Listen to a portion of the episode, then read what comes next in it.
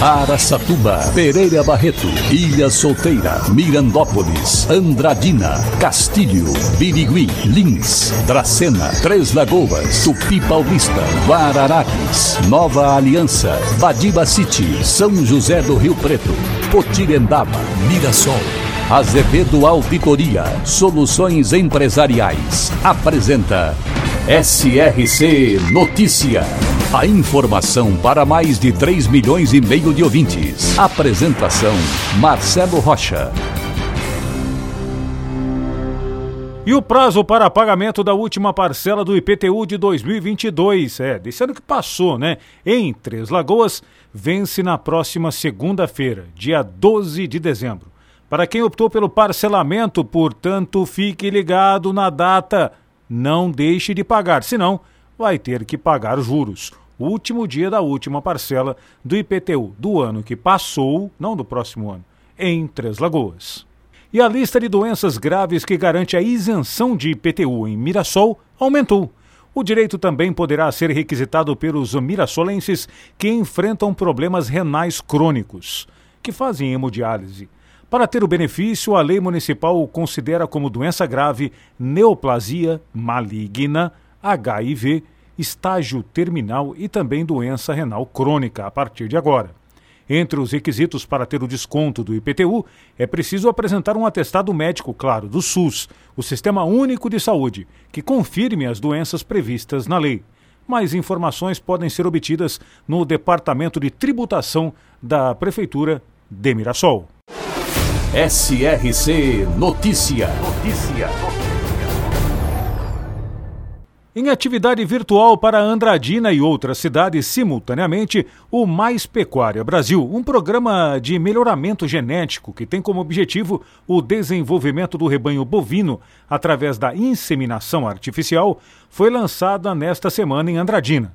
A ação é promovida pela Prefeitura com cooperação com a Confederação Nacional de Agricultores e Empreendedores Familiares Rurais. Segundo explicou a secretária municipal Leila Rodrigues, esse programa dará direito a realizar ao longo de quatro anos 2.400 inseminações artificiais. Andradina terá um técnico local capacitado para o acompanhamento dos agricultores. Antes haverá o cadastramento dos produtores, então atenção você que é produtor rural familiar.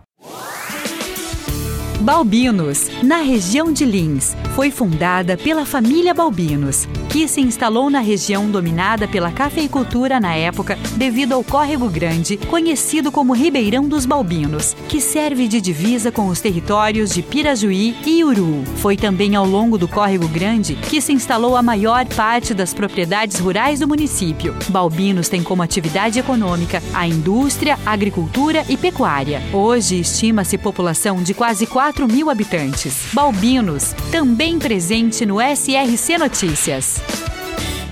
No próximo dia 16, a Câmara Municipal de Lins elege a sua nova mesa diretora. O presidente atual, Robson Pérez, do PP, e os membros Damião, do PL, e Wesley da Madureira, do União Brasil, não podem concorrer à reeleição. Assim, a disputa tanto para a presidência quanto para os demais cargos fica para os outros 12 vereadores.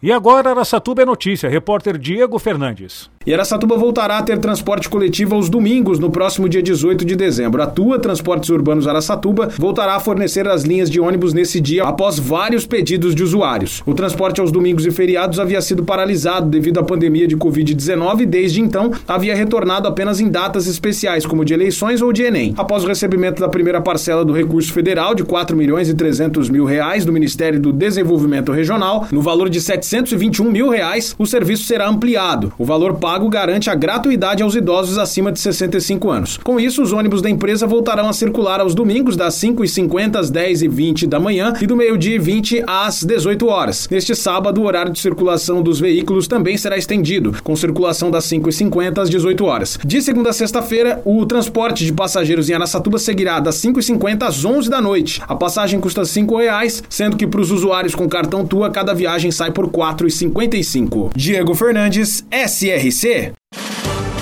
Para empresas inteligentes, Azevedo Contabilidade e Soluções Empresariais. Serviços de contabilidade e auditoria com profissionais com experiência nas áreas de gestão empresarial. Rua Bandeirantes 1438, fone 18 31 17 4500.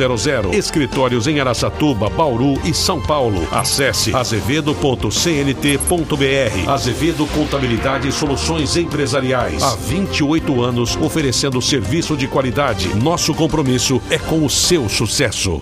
E por causa do jogo do Brasil da seleção brasileira contra a Croácia, pelas quartas de final da Copa do Mundo do Catar hoje, os servidores públicos vão funcionar apenas no período da manhã, em toda a nossa região.